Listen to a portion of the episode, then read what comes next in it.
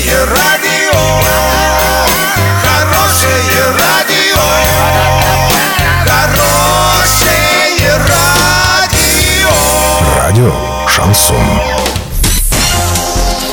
В студии с новостями Екатерина Антоненкова. Здравствуйте. Спонсор выпуска – магазин «Акватория тепла». Котлы, трубы, фитинги, сантехника, водонагреватели, насосы, радиаторы отопления. Улица Крайняя, 2А. Картина дня за 30 секунд. Более 1 миллиона рублей из резервного фонда Орска потрачено на срочный ремонт и похороны.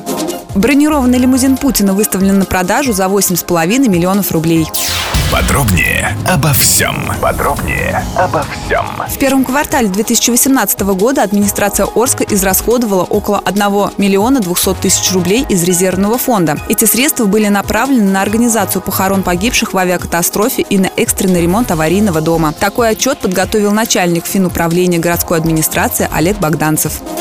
На продажу выставили бронированный лимузин Владимира Путина. Как уверяет автор объявления, именно на этом автомобиле из гаража особого назначения президент совершил несколько поездок. Бронированный автомобиль 2003 года, который в настоящее время находится в руках частного коллекционера, оценили в 8,5 миллионов рублей.